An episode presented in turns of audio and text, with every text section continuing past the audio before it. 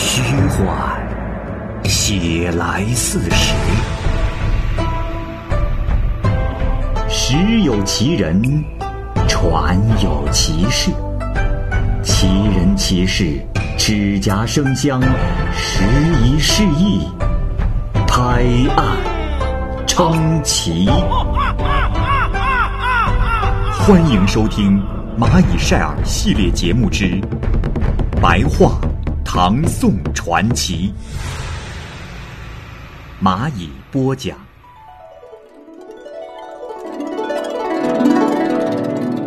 李娃传》，原著作者白行简。下集。一日，东西两家殡仪馆的主人商量说：“哎，我说，我们各自把出租的器物拿到天门街去展出，来比较一下高低好坏。呃，输的那一方罚钱五万，作为备办酒席的花费，你看可以吗？”这两家殡仪馆呢？都答应了下来，就邀人来立定契约、签名作为保证，然后进行展示。到了这一天，男男女女大批汇合，聚集了上万人。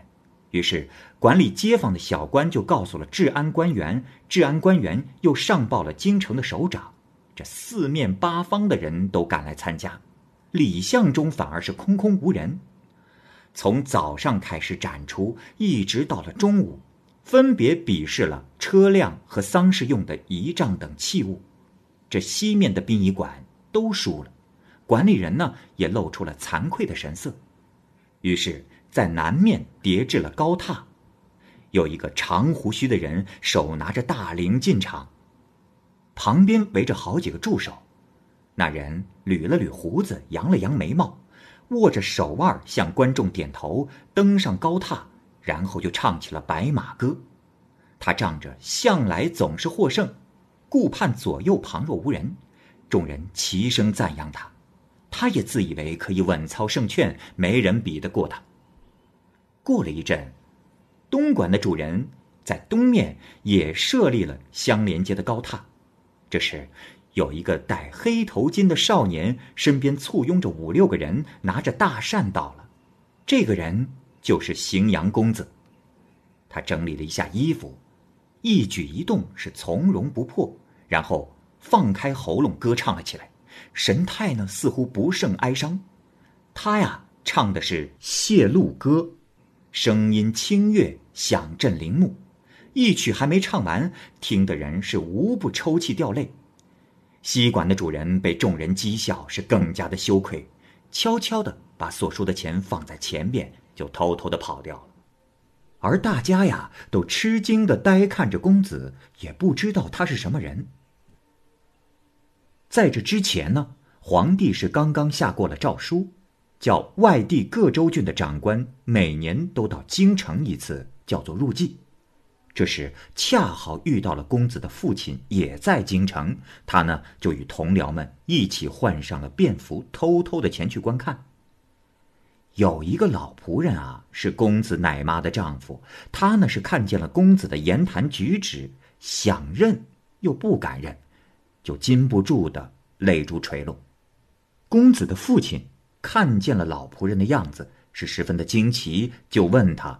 老仆人呢，于是就告诉他说：“老爷，刚才我看那唱歌的人的容貌，呃，特别的像老爷死去的儿子呀。”公子的父亲说：“休要胡说！我的儿子因为带了钱财而被盗贼害死了，他又怎么会在这儿呢？”唉，我苦命的儿子呀！说完也哭了起来。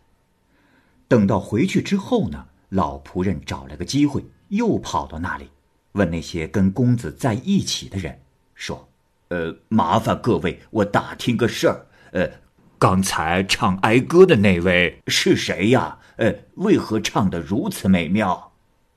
那些人都说这是某某人的儿子。老人家又问公子的姓名，很可惜已经改了。仆人很是吃惊，就慢慢的走过去，仔细的再看这公子。公子呢看见了仆人，这面色就变了，立即转身就躲到人群当中去。那仆人就扯住了公子的袖子，说：“少爷，你不认得我了吗？啊？”于是两个人就相互拉着哭了。仆人呢就把他带上了车，送回了家来。到了家之后啊，父亲斥责说：“哼，你！”你这样的行为思想，玷污了家门，还有什么脸面再来相见？就步行拉着他出去，到曲江西杏园的东头，扒掉了公子的衣服，用马鞭抽了他几百下。公子忍受不了这种痛苦，就倒闭在那里。父亲抛下他就走了。公子的师傅啊，让和他亲近的人暗地里跟着。回来呢，将情况告诉了同伴，大家都为他感伤叹息。师傅派了两个人去买了芦苇席，准备把他埋了。到了那儿之后，才发现那公子的心口还有一丝的热气，就把他抱了起来。过了很久，这呼吸就逐渐的通畅了，于是就一道又把公子给背了回来。就这样，用围桶灌水。倒在勺子上喂他，经过了一夜才活了过来。可是一个多月之后，他的手脚仍然是不能行动，身上被鞭打过的地方也都溃烂了，很是肮脏。伙计们呢，都怕招来更多的麻烦，就这么，有一天晚上就把他扔在了大街上。路过的人呢，都觉得他很可怜，就常常的丢给他一些吃剩下的东西，使他能够填饱肚子。一百天之后，这公子才能勉强的拄着拐杖站起来。这时的公子身上披着布袍，已经是破烂不堪，丝丝缕缕的，就像挂着的秃尾巴的鹌鹑一样。手里呢拿着一个破瓦盆，在各处的里坊人家转来转去，以讨饭为生。从秋天就到了冬天，晚上就钻到堆垃圾粪土的枯室里休息。白天就去四处市场街面讨食。这一天早晨，天上下着大雪，荥阳公子受饥寒驱使，顶着雪就出去了。讨食的叫声十分的凄苦，听见的人是无不感到悲惨。这时雪下得越来越大，人家的外面大门大多都不打开。所以呢，他就到安义里的东门，沿着里方的围墙向北转到了第七八家的住宅。这儿啊，有一道门单单的开了左边的那扇，此地正是李娃家。可是公子并不知道，就连声叫喊道：“呃，有人没有？给点吃的，我快冻死了。”声音凄惨。使人不忍再听。李娃呢，在阁中听到了，就对婢女说：“你快去看看，这人，这人是公子吗？我怎么觉得是公子的声音啊？”婢女就连忙走了出去，看见公子啊，已经枯干瘦弱，身上生满了冻疮，已经没有人样了。李娃看见了之后，心中很是感慨，就对他说。公子，公子还认得我吗？公子这时看清了李娃，愤懑已满，只是这嘴上啊说不出来话，只是点了点头。李娃只是上前搂住了他的脖子，用袖袄裹住他，扶着他回到了西厢房，失声痛哭的说：“公子，是奴家对不起你，是公子到了今天的地步。”都是我的罪过。这时，昏过去的李娃又醒了过来。老妇人看见了，大吃一惊，跑过来问：“女儿啊，这是怎么回事？哪里来的叫花子？”李娃说：“啊，妈妈，这是荥阳公子啊。”老妇人马上就说：“啊。”哎呀，女儿啊，你快把他赶了出去！为什么让他到这儿来呀？丽娃这是脸色一沉，转过目光看着妈妈说：“妈妈，我不能再这样做了。他是好人家的子弟，从前驾着高大的马车，带着满车金银的行李来到我家，没多久，就把这些花光了。而我们相互设下诡计，又把他舍弃赶走，简直不是人做的事。不仅如此。”还让他失去了志向，被他的家人瞧不起。那父子之间的情谊，乃是上天赐予的本性，而我们使他的这种情谊都断绝了。做父亲的竟要杀掉儿子，竟要抛弃他，又让他痛苦到了如此的境地。天下人都知道，这事是有我的缘故。那公子的亲戚。满朝皆是，一旦当权的清楚了这件事情的经过，妈妈，你我就大祸临头了。何况欺骗上天，辜负别人，鬼神也不保佑，咱们不能再自取其祸了呀。妈妈，我做了您的女儿，现在已经有二十年了，计算所赚的钱已经不只是千金了。况且妈妈。您年纪现在已经六十多岁了，若不嫌弃，我愿意计算二十年的衣食费用来给妈妈，做自己的赎身之费，好让我跟公子另找个地方住。啊，妈妈，我住的地方不会太远，早晚都会来照看妈妈，这样我的心愿也就满足了。老夫人。看着女儿的主意如此的坚决，不会改变，就答应了他。李娃呢，给了他钱之后，还剩下黄金百两，于是就在北面相隔四五家的地方租了个空闲的院子住了下来。他给公子洗了澡，换了衣服，先喂他汤粥，让他的肠胃通畅，然后啊，再给他吃些山珍海味，给他穿戴的头巾鞋袜都挑最名贵的。没过几个月，公子的身体就渐渐的丰满了起来。过了一年之后，就完全的恢复如初了。有一天，李娃对公子说：“公子，你的身体已经完全康复，精神也好多了。不知公子可否想起了从前的学业？不如重新温习吧。”公子想了一阵，说：“这，呃，我。”我好像只记得十分之二三了。李娃呀，就叫驾车出游，公子骑马跟在后面，到了市场上旗亭南偏门卖古书的店铺，叫公子选择购买，花钱百金，满载而归，让公子啊丢掉一切杂念，专心致志的读书，把夜晚当做白天，勤奋不懈的学习。李娃呢，是常常陪坐一旁。半夜才睡，等到他读书疲倦时，就又要让他吟诗作赋当做休息。就这样过了两年，公子的学业是大有成就，天下的文章书籍没有他不曾读过的。公子对李娃说：“啊，娘子，我觉得我现在可以报名考试了。”李娃说：“哎，公子急不得，还要精通熟练。”才能稳操胜券呀！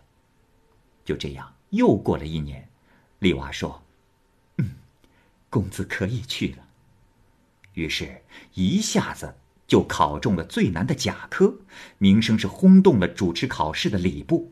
即便是一些前辈读了他的文章，也无不表示钦佩，想跟他交往，而又没有机会。而李娃呢，却说：“不，公子。”这还不够。若是一般的秀才，只要登上一回科第，就可以取得朝廷中显要的官职，扬名天下。可是公子先前的行迹有污秽之处，不同于一般的秀才，公子必须更加艰苦磨练，以求再次取胜。到那时，才可结交众多人士，在群英中争取第一呀。公子于是是更加勤奋刻苦，这名声也就更大了。那一年遇上了全国性的考试，皇帝下诏征召各方的优秀人才，公子报名参加直言极谏科考试。考试啊，对策得了第一名，被委派担任了成都府参军。宰相以下的官员都是他的朋友。将要上任之时，李娃对他说：“公子，现在你已恢复了原来的身份，我也没有对不住公子的地方了。公子，我打算所有的余生回去侍奉老母。公子，你应当去找豪门贵族家的小姐婚配，让她来主持家务。”不论是地界京城或外地的婚姻，都不可玷污了自己。希望公子勉励自爱。小女子就此拜别了。公子哭着说：“不，娘子，你如果抛下我，我我就刎颈自杀。”李娃是坚决推辞，不肯答应。公子是再三请求，愈加恳切。李娃哭着说：“公子，不要再说了，我送你过江，到了剑门，公子必须要让我回来，否则，否则我就不见公子了。”公子这才答应了。过了一个多月，这二人就到了剑门，还没来得及出发，委任官员的诏书就到了。而公子的父亲啊。也由常州被诏令入京，任命他成为成都的地方长官，兼任剑南采访使。过了十二天，父亲也到了，公子呢就递上名帖去驿站拜望他。父亲啊不敢认了，看见名帖上写着祖父、父亲的官衔名字，这才大吃一惊的让他登上台阶，拍着他的后背大哭了很长的时间，说。儿啊，是为父的不好啊！这父子二人啊，恢复了关系，于是就问起了公子事情变化的经过。公子详细的从头到尾告诉了父亲，父亲非常的诧异，就问李娃在哪儿。回答说：“啊，父亲，呃，他送我到这儿，就要回去了。”父亲说：“哎，万不可这样。”一定要留下他。第二天就吩咐准备车辆，跟公子一道先去成都，留李娃在剑门，另备一处馆舍，暂时安置他。又过了一天，就让媒人前来提亲，准备好结婚的各种礼仪来迎娶李娃。就这样，他们正式成为了配偶。李娃跟公子成婚之后，每到逢年过节，各种规矩和礼节都做得非常尽心周到，治家也很严整，极受到家人和亲戚的喜爱。过了几年，公子的父母就相继去世了，他也是极尽孝道。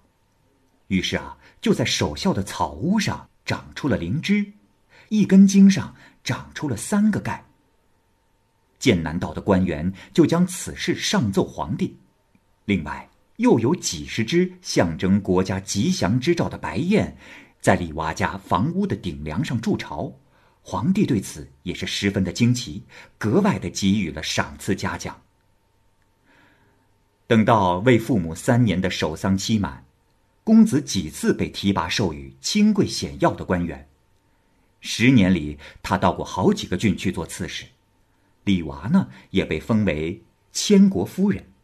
他们有四个儿子，都做了大官，官职最低的也做到了太原府的府尹。兄弟几个都和名门望族联姻，钟表亲属也都是荣华富贵之极，没有谁能比得上的。嘿嘿嘿，可叹呐，这所有的一切都源自一个做娼妓的女子。节操行为能做到这样，即使是古代的贞烈女子，也没有能超越她的，又怎么能不为之感叹呢？我的伯曾祖父曾任晋州刺史，后来到户部任职，担任管理水陆运输的官员，三任都跟荥阳公子为前后任，所以知道他的事情。贞元年间，我跟陇西的李公佐谈起妇女节操贞烈的品格，就讲述了李娃的事情。公佐拍手静听，要我为他写传记，于是我握笔染墨，详细的记述，而让它留存了下来。时为乙亥年秋八月，太原白行简传。